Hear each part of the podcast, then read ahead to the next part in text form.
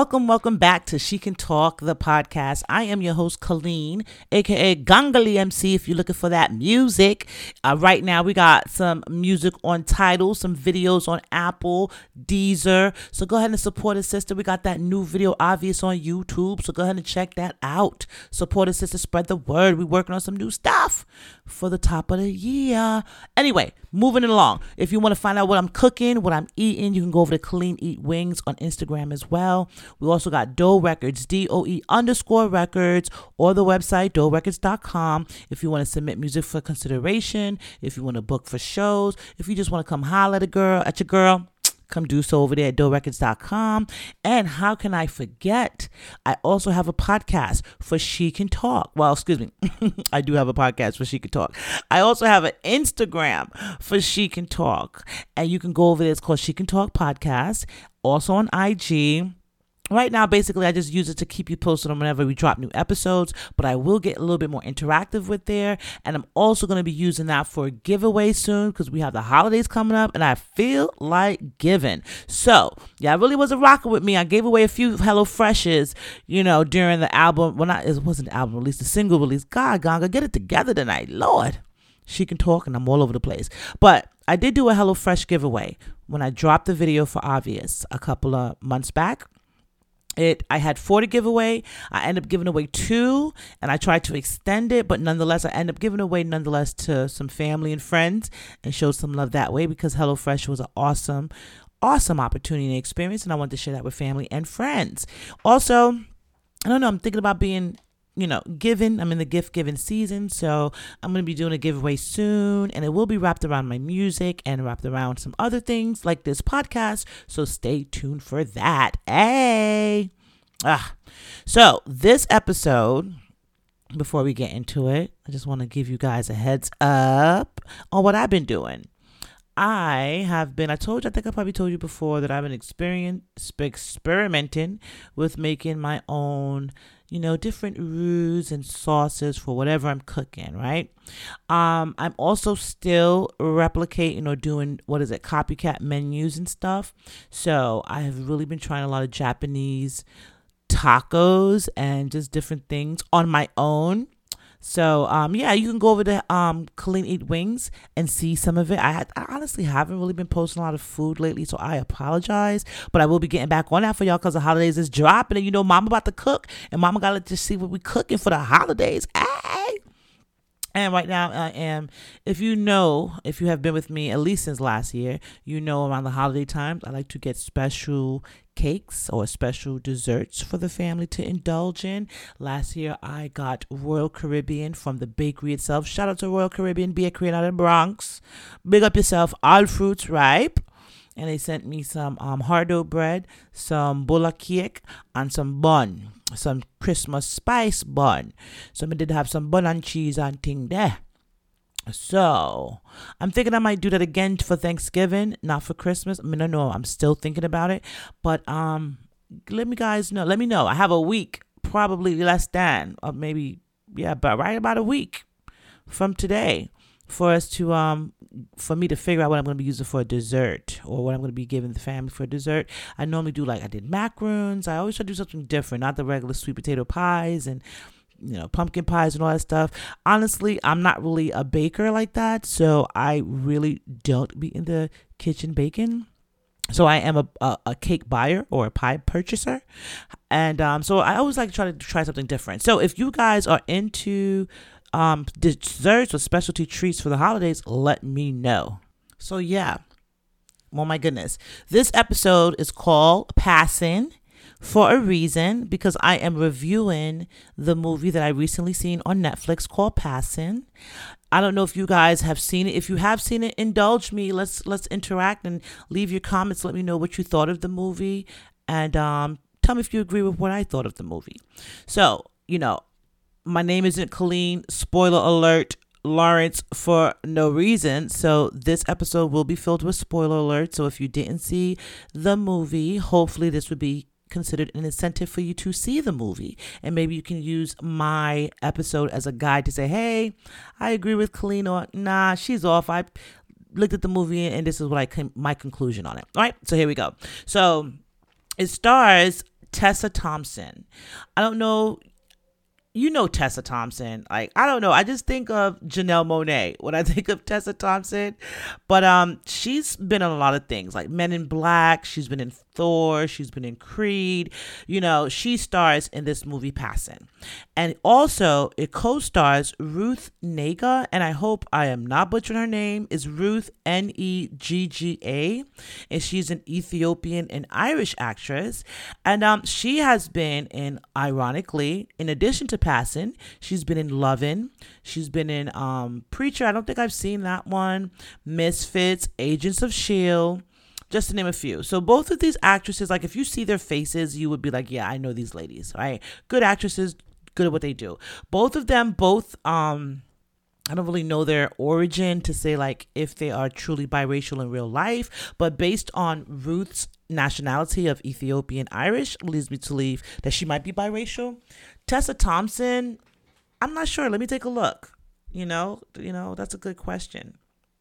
Is Tessa biracial? Good question. Let me see real quick. Not that it matters, but let's see. No, it just says she's bisexual. It doesn't say anything about her being biracial. Like I said, only thing I, I could think of is um, Janelle Monáe. But let me see here. Her mother's half Mexican and half European ancestry, and her father it looks like he might be oh he's Afro Panamanian. So yeah. So both of these ladies in this movie are both um biracial, I guess. So the whole premise of this movie is like 1920s New York City and it's about um two women that were friends growing up and they came into like they, they moved away from each other, grew apart. One married a successful black doctor and lived life as a black woman. One married a successful white um, salesman or sales, yeah, salesman, and lives life as a white woman.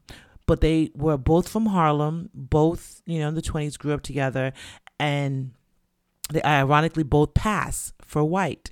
Now, one does it like on a 100% full time daily basis, and that's Claire and then Irene and Claire is played by Ruth Negga and Irene is played by Tessa Thompson.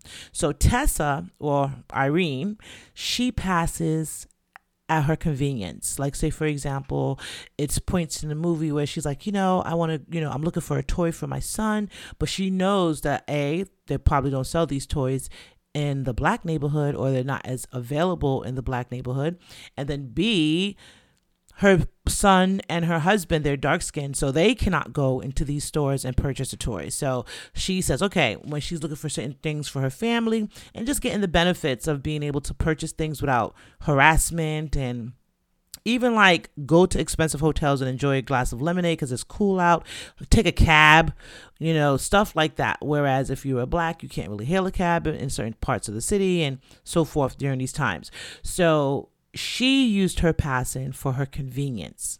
Whereas when she was uptown, she relished in being a black woman. She had a black husband, she had black kids, beautiful brownstone. She even had a black housekeeper. So she was 100% black, I guess you can say, right? So, um, she uh, she's out one day shopping. She's like, "Oh, I'm hot. I'm flustered." She has a cab. The taxi man take her to a hotel, lavish hotel midtown, and she's enjoying lemonade in the you know, lobby or whatever. And she sees a couple comes in. The couple's white. She's not really paying him any attention because she's passing. So she always tries to like, you know, wear these hats and wear certain things that's gonna really cover up hundred percent of her features. So if you're just seeing like, you know, I guess the white skin and you're not really seeing her like full lips or her you know broader nose i guess then you wouldn't really be like okay are you white or are you black etc so she's really trying to avoid them or avoid eye contact with them because she knows she's passing, right? But the girl that's looking at her is like, won't break the stairs. She's like, I know you. So she's like, oh my God, my cover's blown, I guess. So she comes over to her and she was like, Irene, you know, Rennie, such and such from Harlem. And she was like, no, no, I don't know you. She was like, Yes, you don't remember me. So come to find out that was her friend from elementary school all the way up until I guess they got they became adults and went their separate way. And actually, I think her the girl's father died when she was still young, and then she had to move to Chicago, which is what Claire had to do. Irene stayed in Harlem, married a black doctor, and basically enjoyed New York City and also had the convenience the convenience of passing for white when needed to enjoy the opulent lifestyle that she further lived. Because she lived very opulently in Harlem. It wasn't like she was in a hood or a project. She lived she had a, a maid okay and she slept till noon and she lived a really le- she lived a very leisurely lifestyle. She was a housewife. Her most important thing to do daily was to shop for a toy for her son or to print out flyers for her charity events. Yeah. I totally need her day. But um yeah, so she was ultimately living the same life as her friend, except that her friend was living it as a white lady. So when they're in a hotel and they meet or whatever like that, the friend's husband has to go away because they're in the city for business. They're from Chicago and they're in town for business, her husband's business. So she's like, okay, well, while my husband's away, we can have a drink. So she, they go up to the hotel room, which is Claire's hotel room, her white husband, and she orders room service. They're drinking like fruits and wine, and they, they're having a good old time. Now she's feeling a little bit buzzed, um, Irene, and she's like, you know, still kind of conservative because she's like, oh my god, uh, you're really living this white life, girl, and you're up in a five star hotel ordering up stuff, and you have a husband and a daughter, and like she's just like they're playing catch up and having drinks, and she's just like you can see she's like um intrigued, but also like disgusted at the same time with Claire. Like, I can't believe that you're really living like a white lady. And she was like, Girl, I met you know, I just saw you downstairs in the lobby passing for white, enjoying your lemonade, not being bothered or having to care in the world. So why are you worrying about what I do? Right. So um the husband comes back to the hotel room, the white husband, which is played by Eric from True Blood. If anyone remembers True Blood from HBO, I loved Eric from True Blood. I'll just put it like that. So he's like tall, debonair blonde guy. So he's he's the husband on the show. So he's not even paying attention to Irene, you know, who's played by Tessa Thompson, as far as like he's thinking is just his wife's white friend that she knew when she was little and they're just having a good old time he's pouring them drinks he's you know having a good old time with them then he starts to um talk about his wife and when he met her how pale she was and now she's just she tanned so much that he nicknamed her nig. Short for nigger. Because he said if you keep on tanning on me and getting darker you're going to turn into a nigger. So that was their inside joke. So she was like hey honey tell um, my friend rennie my nickname. So he tells her the nickname which is nig and then proceeds to tell her why he calls her nig like she's getting darker and darker every minute so Claire is looking at the at, at um Irene like giving her a sly look. So to me now, because this is one of those movies that was totally made in old New York Hollywood type of fashion, you know, where it's like a lot of movement, a lot of facial gestures, a lot of like eye contact, and a lot of body language is used to convey the story more than actual verbiage, right? So to me, this particular scene, she was like sitting on the arm of her husband's chair. She just poured him a drink. He's feeling good he's sitting there oblivious with two mixed girls, not realizing that they are mixed with black. He's thinking they're completely white. He's married to one and has a whole kid with one. And he's just laughing, having a good old time. Like, yeah, I call my wife Nig because I thought she, you know, I think she's turning into a nigger. She's turning blacker and blacker every time I see her, blah, blah, blah. So that goes on. And as, as she's, as he's telling his story, oblivious to the eye contact that um, Claire is giving Irene, that was very significant to me because she's kind of to me almost look like it, I didn't know how to take it at first. Like, is it like, see, he's a fool, he doesn't know, and I still get to do what I want to do, or see, you know, like they, I don't know. I just kind of took it like she was being coy, like he's so dumb, and so I just let him call me nigga because he's I am, I'm a black person, and he's stupid. He doesn't catch it. That was the look. like. If you see the movie, you got to tell me at that scene when he's telling that story and the eye contact she gives um, Irene. You got to tell me if it's like I'm uh, trapped or am I like, haha, I'm, he thinks he's smarter than me, but little does he know he's really married to a nigger, right? So that was a very coy look that she gave her there. And I thought that was like, hmm, where is this going? So then now um, after he finished tell, telling his story, Irene lets out a big laugh, and you're like, maybe she's a little tipsy. Is she laughing just to like kind of you know show save face with the husband because she's supposed to be passing as white too in this whole situation as well, or is she just laughing at the irony overall? Like he's sitting here with two black women and don't even know it, and he's saying nigger, ha ha ha right? Or is she like, you're a fool because your dumbass is letting your husband call you nigger so you can have the uh, more opulent thing in life. And I live just as opulent as you do, if not better. And my husband doesn't call me nigger. So, anyway, the reason why I say that is because when she left there, she went home to her husband who was waiting for her with the kids and he had a long day at work because he's a doctor you know?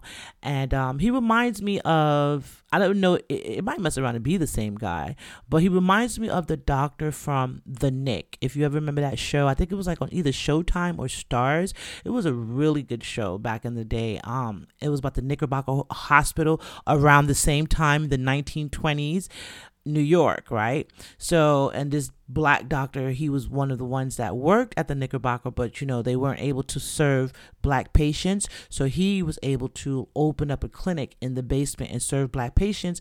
And he was he had healthier return rates than the people upstairs. But that's a whole nother show. I'm veering off. But all that to say is he looks like the doctor from that show, which I was like, that's kind of funny because I suppose it's like they're trying to say, hey, this is what the doctor did when he left the Knickerbocker. But um, anyway, so the doctor's home. He's tired. She comes in and he's like, hey, where you been? You know, you can't. You're home late. And she was like, oh, you know, I um ran some errands, blah blah blah, and then I, it took longer, whatever it was. But she came in, and she just, I guess, out of total appreciation for what she had in that moment, she walked into the house. You know, her maid was eh, there to take her jacket. Her kids are rushing to her, happy to see her her husband is, you know, laid out, not laid out, but, you know, relaxing in the library, you know, just like a very nice situation going on, right? and she just walks in and she just jumps on him and they have like a passionate moment in the living room. Because you could tell that was to me i felt like that was the um i'm so grateful for what i have. Oh my god moment right? So she tells her husband now, like later on, they're having like pillow talk, and she tells her husband like how she ran into Claire, and she's like, yeah, you know, you wouldn't believe it. She's married to a white guy, this, that, and another, and I, she's living a whole white life, and she has a white daughter, and she sent her daughter off to boarding school, Switzerland, and blah blah blah. And I just feel like, oh my god, that's so repulsive. I can't believe she's doing that. So she was showing like disgust towards her husband, you know, towards Claire to save face for her husband. But to me, I feel like she was really intrigued with the life that um Claire was living because she was living as a white woman, getting that treatment 100%. Another thing that I have to point out, and this is very key too about the movie that I think anyway is very key. Also, with um when the husband was telling the stories about his wife, the white husband was talking about Claire, his wife, and he was like, Oh, you think I can't stand niggas? Claire's worse than me. She won't even hire a black maid. She says she doesn't she doesn't dare want to see a black maid in her kitchen. And she's still giving um Irene that coy face like you know why I'm not gonna have a black maid. So to me, I was like, I I don't know. I feel like in this moment here, Claire's kind of the you know the feisty one on top because she making she got white maids you know she's like living her white life and she's doing everything whereas you know white people would have black maids. That's the norm in those time frames in that era to have a black maid. That's probably like you know god forbid it probably was like one of the best paying jobs for black women back then right? So um she refused to hire black maids. She wanted only white maids. So to me, I said that was very telling. Like, uh uh-uh, uh, you all slave us out. I'm gonna slave y'all out. That's how I took that from the Claire aspect of it. So she laughed at everything and she was repulsed by it. She comes home, she has a black maid. Her whole house is black. The maid is black, everything is black. But she's also comfortable in her environment because she's like the lightest thing. So in her house, in her community, she's like a white lady, right? Um, Irene. But um she felt blacker than black when she was around Claire and her family and her husband. But when she came back, she was just like, I feel, you know, you could say, you could see, because I'm telling you, this movie was more about body language than actual verbiage, right? You could see that she was relieved to be living the life she's living. So she next morning now she's up. She's looking at her boys getting ready for school outside. Her husband's getting ready to leave take them to school. I mean this is the 20s they have a nice house a maid. Once again i'm going to emphasize that black maid like 50 more times. They had vehicles. You know they were not living a struggle life. So now she's like, you know, I just don't want the boys to have these ideological ideals about, you know, they're talking about lynching and they're talking about race and all these queer ideals. Now, when she was saying queer, because the language back then, it wasn't queer as in, you know, how we use the term today as in gay or anything like that. Queer was in just Webster dictionary term at the time anyway, was um, weird or not normal, right? So she was saying that she's they're having these like weird ideals, and you know, basically wanting to know about you know racism and knowing about um you know why the south people are getting lynched in the south and stuff. And she said she didn't want her boys to be exposed to that. So she was like maybe we should put them in a boarding school. Maybe we should you know, put them in and protect them from this. And he's looking at her like, what are you talking about? These are black men. They need to know about this because if we don't teach them and prepare them for this, they're going to go out into a world unprepared. So, no, I will continue to talk to them about this and we're not sending them nowhere. And so, in that moment, I said to myself, is she trying to send them off just so she can compete with her her home girl who's living the white life? Like, is she trying to be like, oh yeah, this is what I'm gonna do because that's what Claire does. Claire sends her kid to boarding school. I'm gonna send mine's. So her day, she goes about her day afterwards. The husband's like brushes off that whole ideal about boarding school. She goes about her day. The kids go to school. Then um that later on that evening she went back uptown. I think she took the car. I don't really remember like all the details but i do remember her friend when she came back from her errands of her regular day the maid said oh was a letter for you here. And it was from claire. So claire left her a letter basically saying hey even though we you know it was great seeing you the other day and we're going to be in town a little bit longer because you know her husband whatever deal he worked out they're going to be able to stay in New York now, and she was like, and I want us to rekindle rekindle our friendship because me me seeing you made me long to come home. And so she didn't want to read the letter. And her husband was like, read the letter. Like, what the hell? Why this weird lady, you saw her and she made you so repulsed. Now she's writing you a letter. Let's open it up and read it. So she he opens the letter and he reads that and he's like, I don't do not let her come here, blah blah blah. So she's like, I agree. So then, you know, she never responded to her letter. She never like she just kind of went about her day. And then after a while, she shows up at her house. And she's like, I know you got my letter. she's like, yeah, about that. I yeah, I, I got the letter, but like, what do you want to connect with me for? Like, you know, aren't you worried about your husband? Like, why do you want to come to Harlem? Like, we're black up here. Like, you're pretending to be white. That could be dangerous for you. Like, why do you want to do this? And she was like, because this is where I'm from, and I long to be around my peoples, and you, I want to be around you, Rennie, and you just make me feel good. Blah blah blah which makes me feel another th- way. Like, was there some sexual tension that Irene had towards Claire and vice versa. Maybe, you know, like maybe they were younger. I don't know. But um there was a lot of tension and I was like, well, you can still, you know, pass. It's not like she's coming to see a hundred percent black woman, even though when she gets up to Harlem, uh, it's Harlem, they're all black. But you can still pass, so you can still be her cover. Like if you're a good friend and be like, oh yeah, we're gonna go hang out, and you could be her white friend. You know what I'm saying? And kind of be that for her if if she needed it, if you were truly friends. That's what I was thinking at this point in the movie. So so she was like, all right, since you want to hang out, I'm gonna bring you to my social events. And I told you like Irene, the one that lives in Harlem with the black doctor husband, she has like charity events, and it's kind of like speakeasy speakeasies at different people's houses or different places in Harlem. Like it's almost like yeah, like speakeasies where they're dancing, they're having a good time, they're drinking, and you know, and it's not just you know black people there because it was like a white. I don't know if he was a doctor with the husband or how he was associated, honestly, but it was like a white friend he had with a white wife, and they too participated in came to the parties. They were part of the crew. Like it was a crew of them that hung out and kind of had dinner one night, party the next night, played spades, and you know, they was like a crew. So this white couple also hung out with them. And at first he was like, oh my God, he was intrigued when he saw Claire because he loves Irene because Irene is clearly mixed, right? So even though the white guy is hanging out with the black people, it's like, you know, back in those days, they're like, oh, we want to go to the wild side and go up to Harlem and hang out with some people at the Cotton Club or whatever. But so, you know, although they was hanging out with white people and everything, they still had you know white ideologies about black people etc so he didn't even realize that Claire was black passing as white. He was like, This beautiful blonde girl, how does she find her innocent way down to Harlem? I'm so intrigued. She's braver than me. Like, because, you know, he, he's, you know, like I guess you're considered brave to step out of your white comfort zone and go hang out in the jazz clubs and the speakeasies or whatever. So, um, he was intrigued by her and he was like i'm just and then she's on the floor and she's dancing like doing all the you know, moves to me. I said like doing all the black moves. Like she's like got the soul to her, and everybody's just you know enamored with her. She's like the life of the party, and everyone's like. Claire, who is your friend? Oh my God, you know, no, excuse me, Irene, who is your friend? Claire is amazing. So all of her friends and all of her peoples that, you know, she's hanging out with and organizing these events for became enamored with Claire, her childhood friend that came back, the one that's passing white.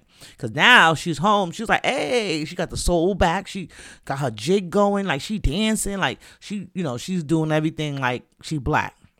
She even started to look blacker, honestly. Like, you know, the movie was kind of, you know, it was black and white or whatever to, I guess, give you that more effect of the time frame. But um, as the movie went on, she started to look blacker, in my opinion. But anyway, um, it could have just been the soul coming out, you know? So now she's looking around and she's kind of starting to feel like, you know, she's crowding my space because in spaces where I shined for being like the only mixed girl and the only light skinned woman with the soul, here she comes now. And I really can't go over to her side and hang out with her husband and whatever because they're white racist people. So what the hell is she doing here? You can kind of see it. And once again, it's not really much dialogue that's going to give you this. It's really the body language and the facial expressions and stuff like that that's going to give you this type of assumption. Well, this is the assumption it gave me. So now um she's back uptown because th- that's the thing even though, well, excuse me, downtown, because she lived up in Harlem. So she always went to Midtown and downtown Manhattan and did her shopping. And, you know, just even still, it, when I lived in New York, like everyone went to Midtown and downtown, you know, to go shopping or Jersey or whatever, you know. So it's the same type of thing. So she, I run this day, Irene, which is the one who has a black husband, was shopping in like maybe Midtown with her black homegirl like 100% black girl. She you can't tell she's mixed with nothing because she's black, black woman, dark skinned woman, and they're walking arm in arm like besties, you know. And it's cold, like New York winter cold, so they're like walking arm in arm, like oh my god, it's so cold, but we're gonna you know get to the subway. They was going to the subway, and as they walk past, the husband, Claire's white husband, walked past them, and he turned around and looked like I know that's not Claire's white friend Irene walking down the street arm in arm with her white with her black maid. Like, you know, what the hell's going on? And so she saw him too, and she was like, "Come on, let's go, let's go down the train station." So she went down the train station, and then I don't really remember because like the dial, it was very little dialogue, so it was just like you could tell he he saw her, and she saw him, and she's like, "Oh my god!" So the next scene now, I thought she was gonna call you know, um, Claire and be like, Claire, your husband see me. Oh my God, he might think I'm passing, blah, blah, blah. I don't want to be no problems. Don't come up here. You know, I thought she was going to like give a forewarning. But she took a phone call and you don't really know who she was talking to on the phone, right? But it was like she attempted to call someone and they weren't there. And I'm saying like this movie for real, for real, I think I'm going to even have to watch it again. And I watched it like three times and I'm still like, I don't know who she was talking to or if like she tried to call Claire that's that's what I think. I think she was trying to call Claire. Well, that's the energy it gave me. Like she saw her friend and she, you know, well, she saw the husband and then she tried to call him to warn him. You know what I'm saying? And then, you know, she wasn't there or whatever. So yeah, that's what it was. Like she she did try to call her and warn her and then you know, she wasn't there or something happened and it just like faded away.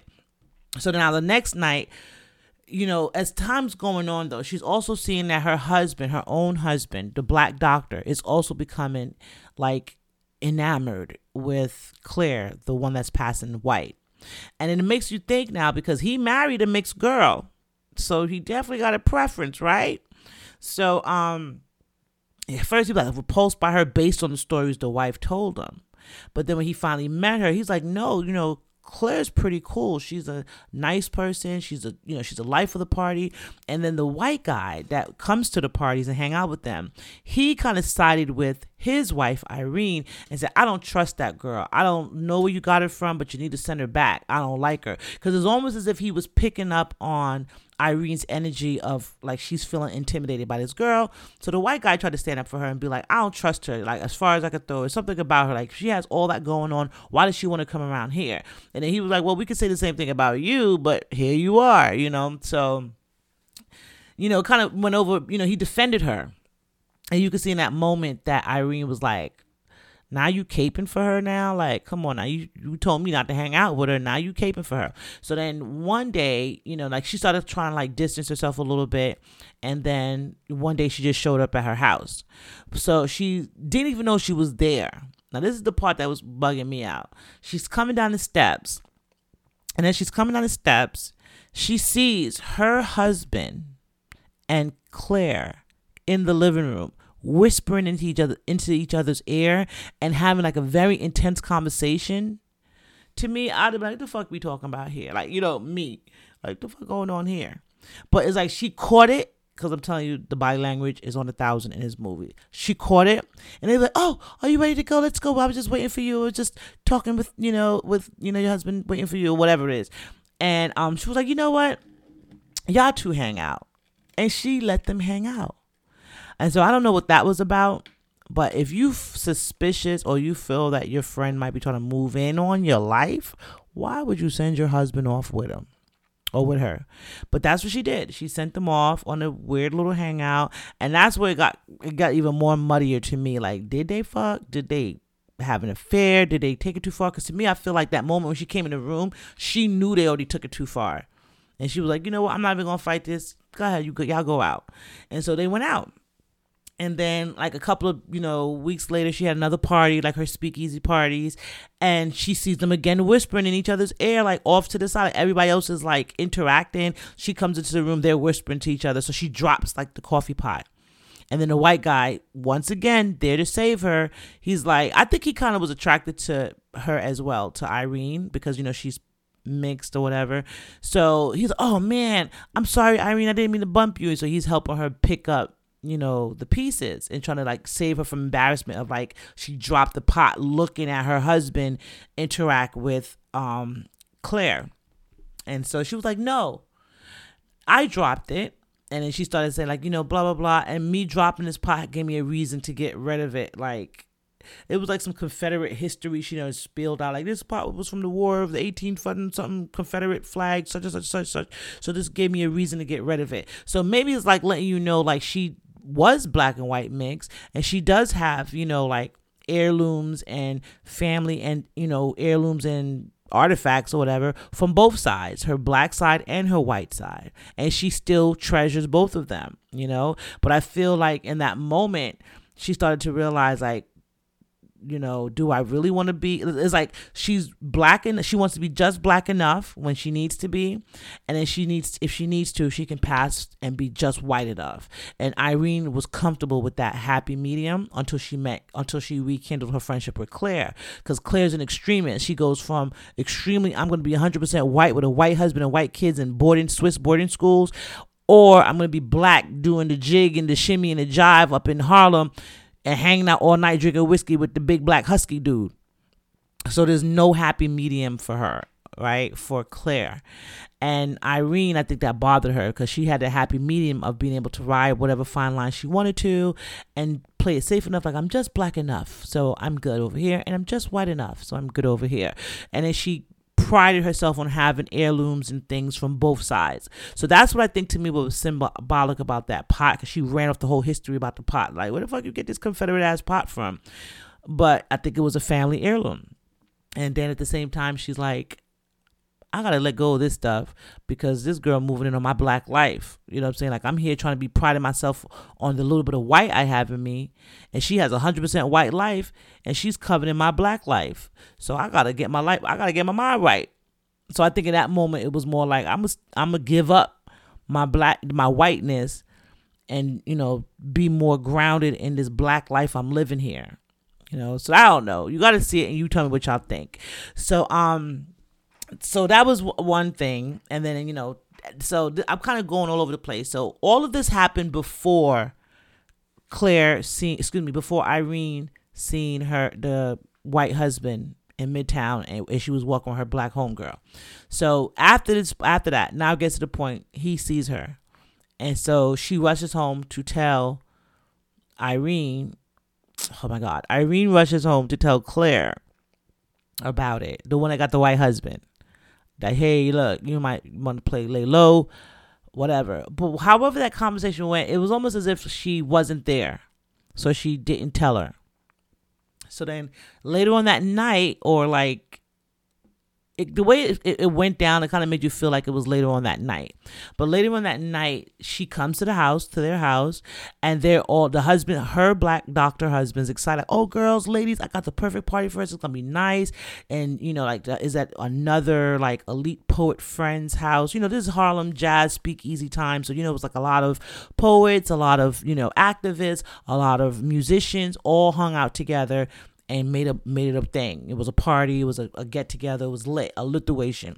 So it was one of those situations, and they was going to their house to like enjoy drinks and just mingle and have a party, like one of their parties.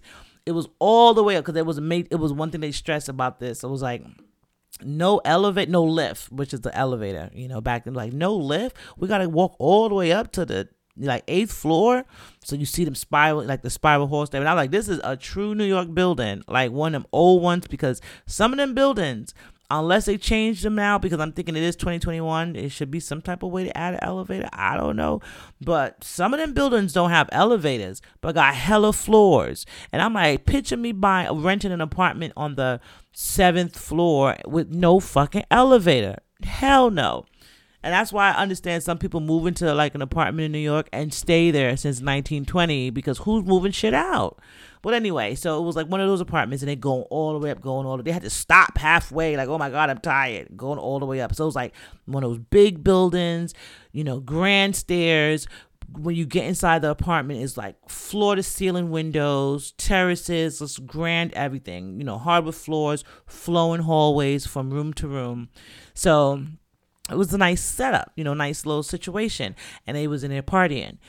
So they're in the party chilling. Once again, Irene, which is you know the one with the black husband, she's watching Claire with her black husband interacting. Then she's also watching, uh, you know, like basically a couple of guys were just all, you know, just puppy dog eyes over Claire. So that she has a lot of guys' attention at the party. They like laughing at her jokes and they're, you know, spending so much time, etc.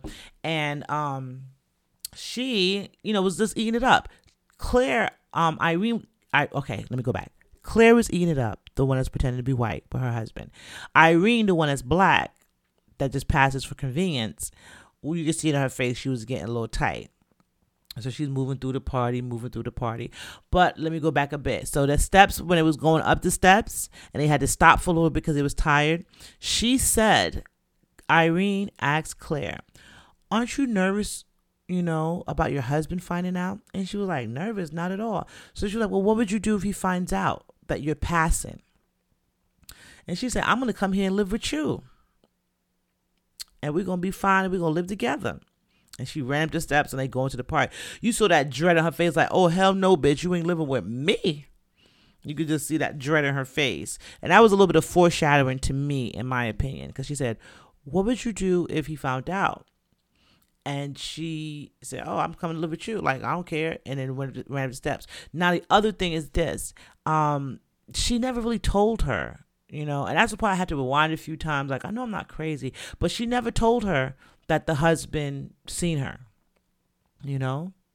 And then it lets me feel like, who did she call? Because the husband came to the party, the same party, that same night. And he came there irate. He knew his wife was passing. He knew the wife was, you know, black. And he came there to wreak havoc right? And they said, How did you know she was here? And he said, I went to the Redfield's house, which is Irene's house with her black doctor husband. And he said, The maid told me she was here. So he came over here And he went to confront his wife, and he's like, "You're a liar. You've been passing this whole time. You're a nigga." And they were like, "Hold on now. You're the only white man in here.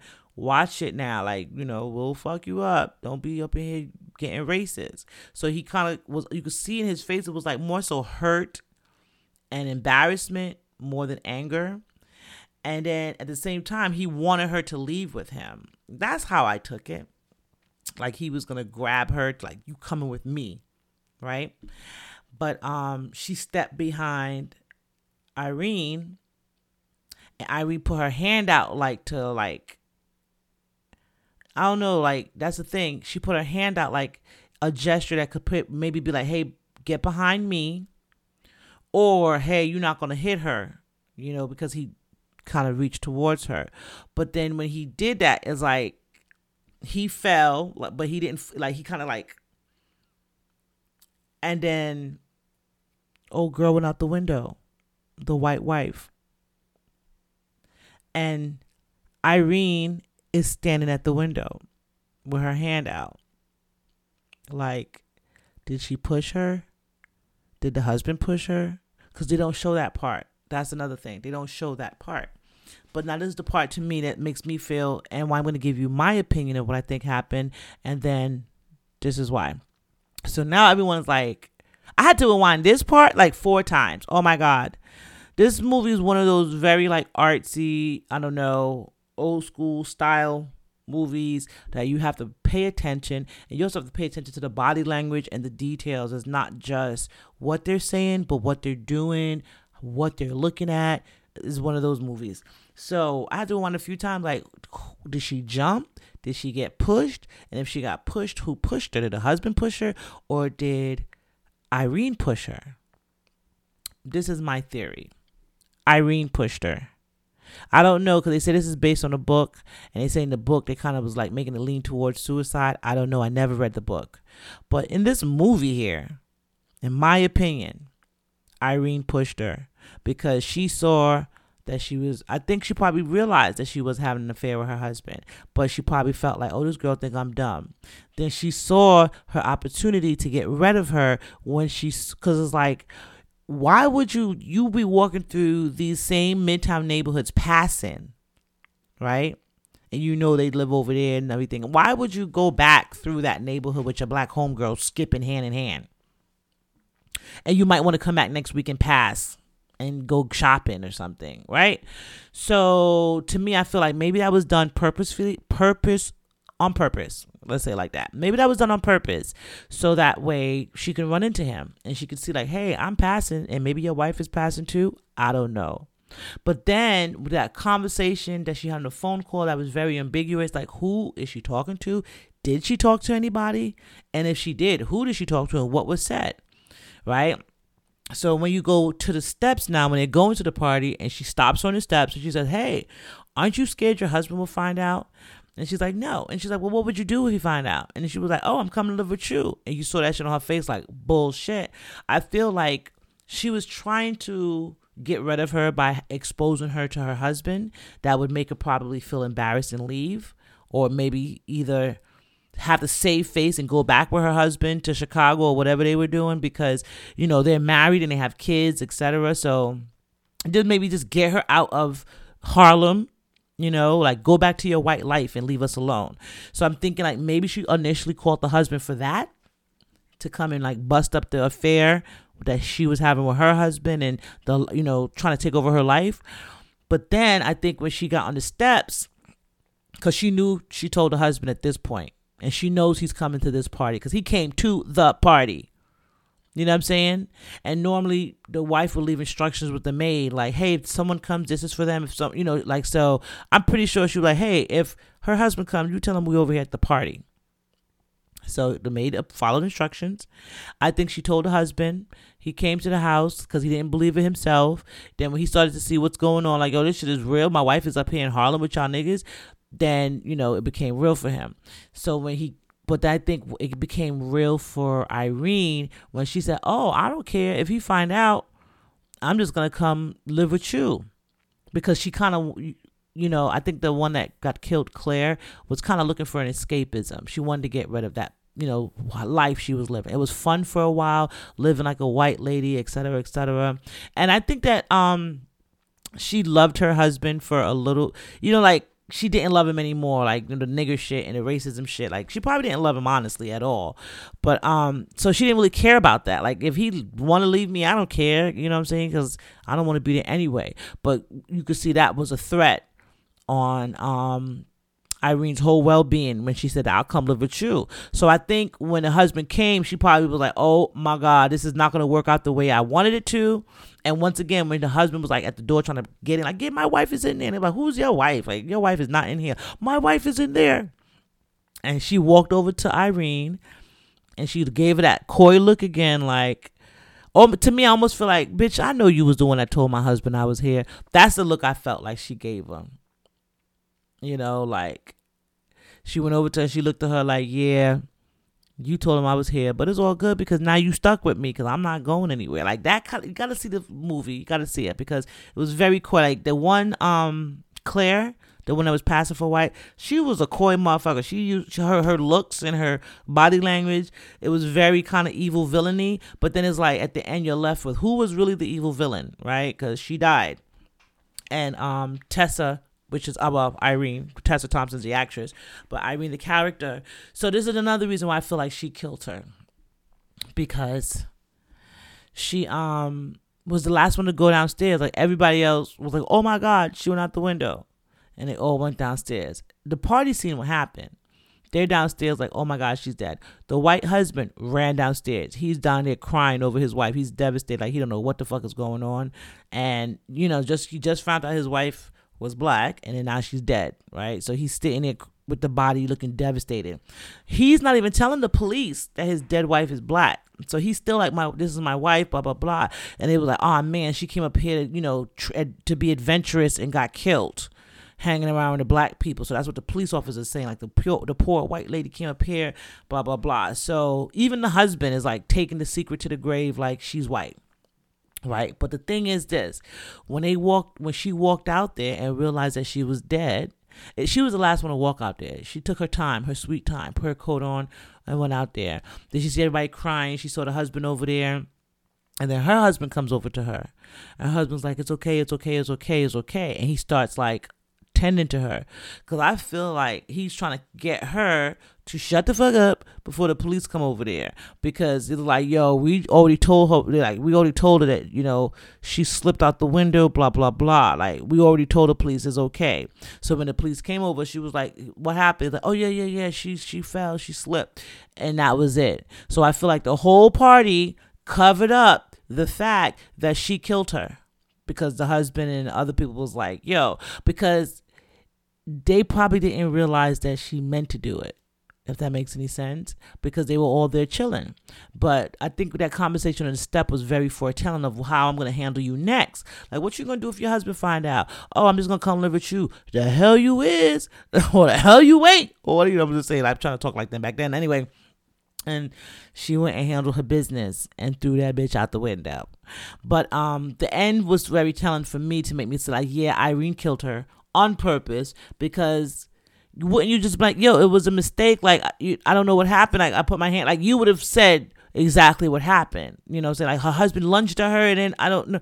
But they, they let the husband go. Like, yeah, his white wife. So they let him keep that secret.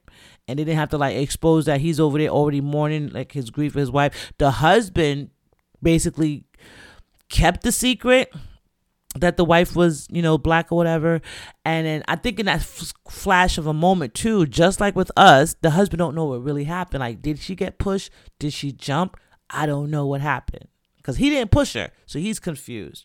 So to me, I feel like she was like, I gotta get the hell this bitch the hell up out of Harlem because you're not gonna be taking over my life. So now, before I go, I just want to say like this: Was it a good movie? It was kind of drawn out.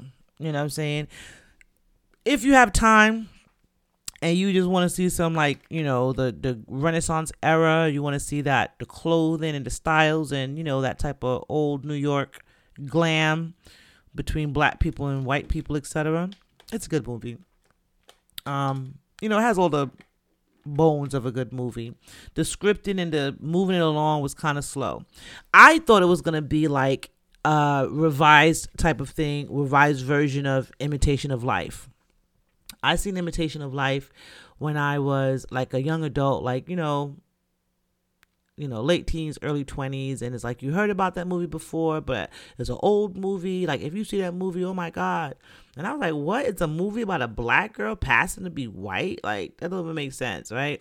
But it really was a real movie and, and so it was so real that the actual girl who played in the movie really was black they used to pass for white like yeah the movie was real. But um to me that movie even to this day right now if you was to watch that movie imitations of imitation of life it's painful. It's painful to watch. It also was set in like new york too like the same time frame right? So i guess it was a lot of women passing for white in new york. That must have been a thing back then for sure. And not just New York, but I'm pretty sure because it was like a lot of these time frames, and whenever they talk about the passing, it's always New York, but whatever. But um, it didn't give me like for example, Imitation of Life was definitely about race. It definitely was about a girl that had a black mom that looked white, and she her mother was like the maid for the white family they lived with. So, for example, she lived a good life. She lived, she was rich, and her mother was a millionaire because her mother was like basically in the movie like the Aunt Jemima lady. You know, so like she made the pancakes and the syrup, and then the white lady helped franchise it, and they made millions together selling the pancakes and the syrup. And so she, but at home, the black lady's like, "Oh, you handle all the business, Miss whatever." Like say miss jones you handle all the business. I'm just gonna cook and make sure the babies go to school and the house is clean. So that was just in her. Like you know i'm a simple woman. I'm not gonna i don't want much. But she wasn't dumb because she had millions. She saved her money up. She invested it. And she wanted her you know and she did that so her daughter could live a better life because she knew that it was hard for her because you had a black mom you're white and you kind of grew up rich but you're not rich. And it's like everybody thought the white lady was your mom. And it's like when I show up to get you, you'd be embarrassed, you know? So that was very emotional heartstring. Anyone who's never ever, you know, seen Imitation of Life, but would just want to really get like a um experience or like a view on passing in the twenties in New York City, that's the movie to watch for sure. This one just was like more so these are what light skinned bitches do in New York, you know, on a Tuesday. That's what it kind of gave me. It wasn't really like, oh, they're passing and it's a, a big thing about the passing. Because, yes, we had one that was married to a white husband and she was 100% passing. But, um, we had another one who was married to a black husband and she passed for convenience. Like whenever it was convenient for her to do what she wanted to do, she would pass for white. And it was almost like they coveted each other's life without saying it. So to me, that movie should have been like coveting versus, you know, it should have been titled coveting versus passing because it was really more so about each other wanting what the other had that they felt they didn't have. Like for example, she was comfortable in her um you know, Harlem or whatever. But the way she lived, like having a black maid, like she was harsh on her maid too, like the white, like a white lady. She was like, ah, and then even even the husband was like, well, you know, she do have to go home and see her family from time to time. Like, I, you know, we can cook. It's okay. Like she was like, where is she at? Like she was on her and working the hell out the black lady, like you know, like a white lady would in those times. Whereas Claire came in and she was friends with her maid. Like she became friends with the black maid and they hanging outside smoking cigarettes together and more fraternizing. And she didn't like that. Like you over here fraternizing with my maid. So in that sense, it's like, you know, you acting like a white lady. You need to calm down, Irene, you know? And so that's why I was saying like she really wanted to be white, you know, and um Claire really wanted to be black you know, so that was basically what I got from it. It really wasn't about passing. It was about two mixed girls that was just confused and was coveting each other on the side of the fence. Now, to me, it, take the the race out of it, take the whole passing out of it, because that was a reach. It, it, honestly, to me, was a reach. Like it didn't really touch on none of that for me too much to make me feel like wow, this was impactful or wow, I, you know, like it made me feel man, that's what they went through. Like no, these chicks were living good. So in my opinion, if anyone had the opportunity to pass, I don't see why you wouldn't have passed. Cause shit, get you know less violence treat you know done to you, and you get to chill and go wherever you want to go, just like regular people without restrictions or abuse or whatever. Duh. So to me, it, you know, like y'all passed, and that was just totally not needed. I felt like you should have said coveting, or you know, jealousy, or name it something like that. Because to me, I felt like I seen more jealousy in the movie than I seen, you know, anything more like racially aware. You know, um, because majority of the movie was you know, in Harlem with black people, and they weren't mad at her for passing. They weren't mad at her for wearing blonde hair and looking extremely white. They were like, "Yo, we love her." They were very embracing to her, you know, and um, yeah, so I think like with her living such a white life, she missed that embraciveness and being able to show love towards black people because she is black, you know, and she went out her way to not have a black maid and do things, but it kind of made her look even more colder or more racist, but she really wasn't. So I think in the end, Tessa started to, well, I think he wasn't Tessa because that's the actress, but Irene started to realize like, yo, is this girl better than me? you know, here I am thinking I was repulsed by her and like, oh my God, she's passing. But everyone's loving her. Everyone thinks she's cool, even down to my maid. And then my husband tells me I'm work overworking a maid. Like, am I the one that's, you know, am I the jerk? Is she's cool? So you could see like she was not feeling that. And so it was more about a jealousy thing versus, in my opinion, versus like, oh, black and white it just starts out with hey these two girls could pass for white and they do one does it on occasion one does it full time but other than that once you get past that part of it the rest of the story had nothing to do with the race until the husband came and was like you lied to me and he wasn't even like i think you could see it on his face he was just like hurt but he probably would have stayed with her because he loved her and i think that was like a telling moment for him, like when he was sitting there and she fell out the window, and you know he's like, because he didn't say, "Oh, she was a nigger." Like he could have like, "She's a nigger." I had nothing to do. You know, he could have went off, and you know it would have been a different situation. Let them treat her any kind of way, but no, he kept her secret. You know, and when the police came over and whatever, they treated her accordingly. So to me, I felt like you know she knew he loved her, and she knew that he probably wasn't gonna leave her, and she probably was just messing with um and that's the thing it just leaves you asking questions more than coming up with a, a full understanding of the movie. It's like well what did i watch? And what does this mean? Because there's another part where it's like you know was she trying to maybe opening up um irene's eyes to saying how she is more white than you know than claire is? Like was claire trying to say hey you're more white than me and i'm gonna show you you know? Even though i got the white husband and the white kids i'm still black you know? Like it's so i don't know if that was what you know where the passing message was coming in at or whatever but um if you just want to see two chicks covet each other's life go watch passing and if you want to see one chick look like she just don't give a fuck and she to me looked like she messed with the other one's husband and wanted to take it over then go watch Passing. But if you're looking like um for hey, I I really want to see a movie about some women that were passing in the 1920s in New York and what did they look like? Like how could they pass? Because to me, I felt like Tessa Thompson did, and the other one, both of them. She had like a, the nappiest blonde hair ever. But I digress.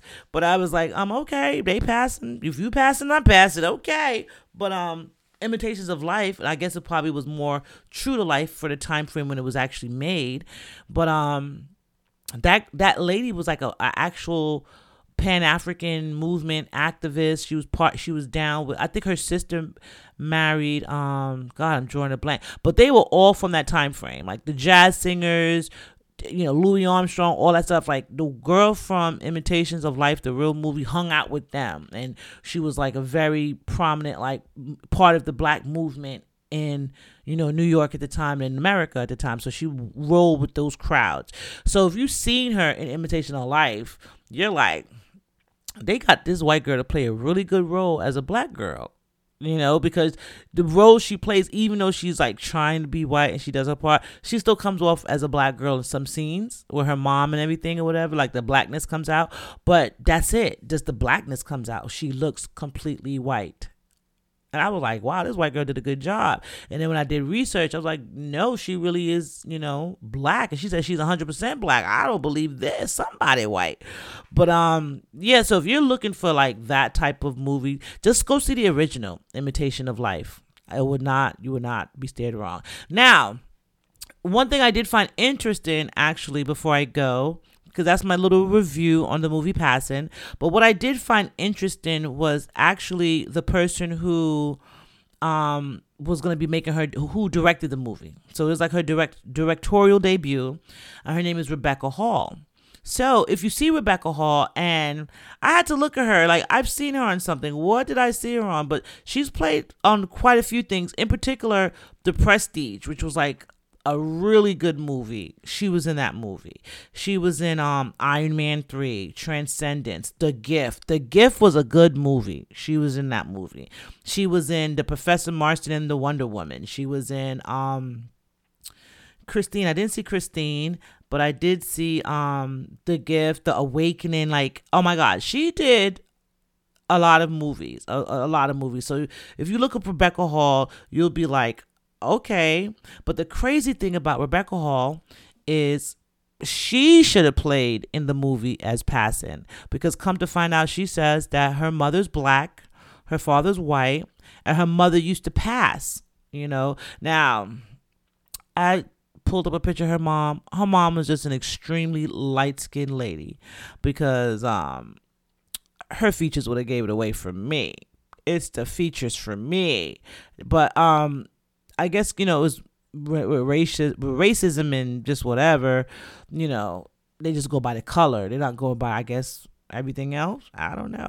But she's from Detroit, Michigan. The mom, and um, I think her dad was like a Cherokee Indian and black or something. So they they were lighter, and her mom was light skinned. So they looked like they could be white, you know, or mixed and so she her her grandfather passed for white to give his kids a better life and the kids passed for white. So then the mom ultimately became like an opera singer etc i mean she should have just did a story about that if in my opinion because that would be more interesting to me is to see the real life you know? And then after she became an opera singer she married her dad who is sir peter reginald frederick hall and he's an English theater, opera, and film director. So, you know, not saying that English people aren't racist, but I do tend to see a lot, especially early out, a lot more European and people outside of America that you know don't have a problem with interracial relationships early out. But even though i say that quincy jones has a whole interracial you know three different families. And you know it's so it's not you can't say that you know like oh it's this time or that time or whatever. But i think that um rebecca hall because if you see her you know she doesn't look like she has a drop of black in her. You know like she had to say i'm half black and i'm half white for people to say, wow, I didn't know that. And she said the reason why she made this movie because it was for her mom. You know, like her mom and her her family had to pass to get better, a better life. And she would hear all these stories, blah blah blah, and she wanted to um, you know, kind of present something to represent her life and you know like to tell her story and I get it. I think her next di- di- directorial debut should be a story about her mom and her dad. And, you know, I think that would be more realistic. Or her grandfather and her mom, you know, passing in Detroit, Michigan back in those days, in the 40s and 50s. I think that would be dope because that would be more realistic and true to heart. This one, it didn't really, it fell flat for me because it just didn't really have a, a lot of. Mm, you know, it left you wanting more. Like it was almost like an appetizer. I'm like, okay, so when's the main course coming out? Type of thing, right? But um, I will say, see it at your at your um at your own pleasure. You know, I wouldn't say no or not because I never want to tell nobody not to support anyone's art. But um, I did support it. I seen it. I actually had to watch it like twice and rewind it a few times on certain parts just to make sure I'm understanding what I'm looking at. So it's one of those movies, so be prepared. And then at the same time, um, yeah, you know, you tell me what you think. Like you could say, hey, if you did see it, hit me up and be like, yo, I did see it, and I, I don't know what you were talking about. It wasn't that bad. You know, let me know. But I personally felt like if you really want to get that type of experience, or like say I'm looking for the passing, like how did they do it type of thing, or what were they doing when they were passing. Look at Imitation of Life. That's like still to this day, that movie, I don't know what year. Let me look it up real quick. I don't even know what year that movie was made, honestly. But um Imitation of Life. Look, I'm just gonna like what year was the movie Imitation of Life made? Let's see if it says it. In the United States of America, Imitation of Life came out on April 17th, 1959. I don't know if you heard that. So it actually came out later than I thought, but it was in black and white. So, but um, let me see here if it says it. Imitation of Life, 1959 drama. Yeah, so it was set in 1933, the actual movie, but it came out in 1959. So that's even deeper, if you ask me. It's even, you know I'm saying, more interesting because it wasn't like, but it was a black and white movie nonetheless. And it was 59. So I guess it's still back then. But um that movie would give you a better so that would give you a better understanding of like for me anyway, it gave me a better understanding of how that was going on. I have an aunt right now that I grew up with my entire life. You know what I'm saying? Shout out to my auntie Faye. Hey, that um in my opinion, you know, she probably hates it when I, you know, say stuff like this, but she could truly pass for white, you know. When we lived in New York, and like say she would have us as little kids that were out in the street. She got all these little black kids with her, and then I think because you know she had the black kids with her, people thought she was Spanish, so they start talking to her in Spanish, and she'd be like, "I don't know those Spanish. I am not Spanish. I'm black." And they're like, "No, mommy, no, mommy, you Spanish? You white? You white?" Like they they be trying to like figure out her race everywhere we go because they just didn't understand that she was black because she was too light, you know. And then like say when she was ready, she'd go blonde. It's a wrap. Like a wrap. And when my aunt start talking, like you know she's a black woman. Like she's gonna let you know just as soon as she start talking, you know, she's a black woman. But um, if she was on that stuff, or if it was like the times that we were, you know, a different time, I could see her passing with no problem, no problem, you know, because she just even her name, like you know, I'm saying it just was nothing about it. But um she's married to a black man, has black kids, part of a black family, and proud to be black. I would tell you that every day, you know? So it's just I don't know, this is the world we live in, you know, like I guess it was it's still racism and stuff is still on the forefront and still serious. But back then it was like color. And it also shows you how color can blind you because you're so pressed about color that you don't even realize that these people are not what their color is. You know, so just because their color might be light, their ethnicity is a different thing, their culture is a different thing, and their family and their way of life is different. And that's what um I think like imitations of life kind of touched on that really greatly. Whereas passing failed. you know what I'm saying? They didn't even get a passing grade in my book because, you know, good try, but it maybe put a little bit more meat and potatoes to the storyline. And then maybe they just wanted to play it safe. You know what I'm saying? Because the the director to me doesn't really look like she lived like a black life. I digress. But um yeah, so maybe they were just playing safe with the movie. But um if Rebecca Hall ever hears this episode, not that it wasn't a bad movie, but I think if next time do a movie about your mom and your grandfather, maybe not directly about them if you don't want to like expose your family to this, but maybe kind of use them as inspiration and talk about a mother and a a father and a daughter and a husband and a wife or something that lived in Detroit, Michigan and were passing for white.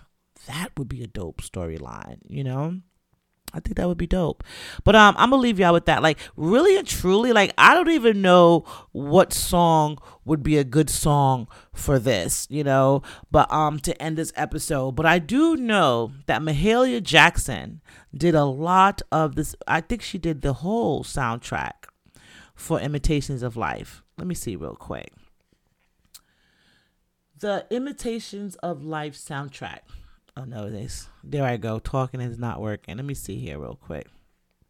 Bear with me, y'all.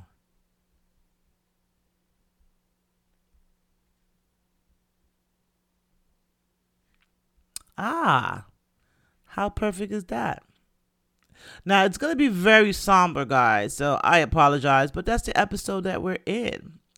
And um, yeah, we're gonna use this one, "Trouble of the World," because Mahalia Jackson, like, that's another reason. Because to me, with movies, you know, um, with good movies anyway, the soundtrack is gonna be great. It's to even be even better. So, for example, like I just told you guys about the harder to fall it was no brain I, I knew which song to pick off of there this one didn't even have a song like it didn't even have a good theme song or nothing to it it was just blah you know so i'm gonna hit y'all with the um mahalia jackson song and it's gonna be troubles of the world ironically this funeral scene in this movie because ironically, I felt like she was trying to do a loosely based version of Imitation of Life. So see both of those movies and tell me what you think. But um in the end of Imitations of Life, there was a funeral scene, and the funeral scene closely resembles Aaliyah's funeral. When they had her funeral and they had the glass casket with the horse drawn carriage and all that stuff, imitations of life. I even want to say that this was the song. Don't hold me to it because I was not at Aaliyah's funeral, but I, I don't remember all the details. But I really want to say this was one of the songs that was playing as you know they were walking out. You know the cat following the casket out in the carriage. So everyone was like, "Oh my God, Aaliyah!" You know, mom and them did the funeral scene from Imitation of Life for Aaliyah's real funeral. So check it out if you want to, like anyone who remembers that or want to Google that, like, you know, Aaliyah's funeral scenes and watch Imitation of Life. You tell me what you think because I agree. It definitely did look like, you know, some art imitated life there. And um, yeah, there we go. So I'm gonna leave you guys with a very somber song this week. I do apologize. Well, this episode, I do apologize in advance because it's very deep. But listen to the words, you know, because they still are relevant to this day for 1959 or not. And this movie, even though it was like, you know, soundtracks probably wasn't even a thing or whatever like that, this movie won soundtrack, won awards for the soundtrack as well. You know, so that's another reason. That's why. That's how I kind of judge my the success of a movie, you know, the soundtrack, the the, the plot, the storyline, the acting, like it takes a little bit of everything. But um, I kind of gave you two for one. I gave you a review of Imitations of Life, which I didn't even mean to do, but definitely check that out. And check out Passing is on Netflix right now. Y'all check it out and tell me what y'all think. Am I being too judgmental? Did you think it was good? Am I think am I right or do you agree with me that Irene was the killer or do you think otherwise? If you do think otherwise, let me know what you think. Share your thoughts with me. I am more than happy to chime in and you know hear some guys chime in with me guys. Let me know what's going on. All right. So you know my motto. I'm heading out now. Love yourself because you cannot love me if you don't love you. Spread love, spread love is the Brooklyn way. Okay? And you also know, tell a friend. If you like it, tell a friend. If you don't like it, tell a friend. It's not going to hurt either way, right? Tell a friend. That's how I feel. So until next time, y'all, y'all stay good. Love y'all. Much love, much blessings. Peace.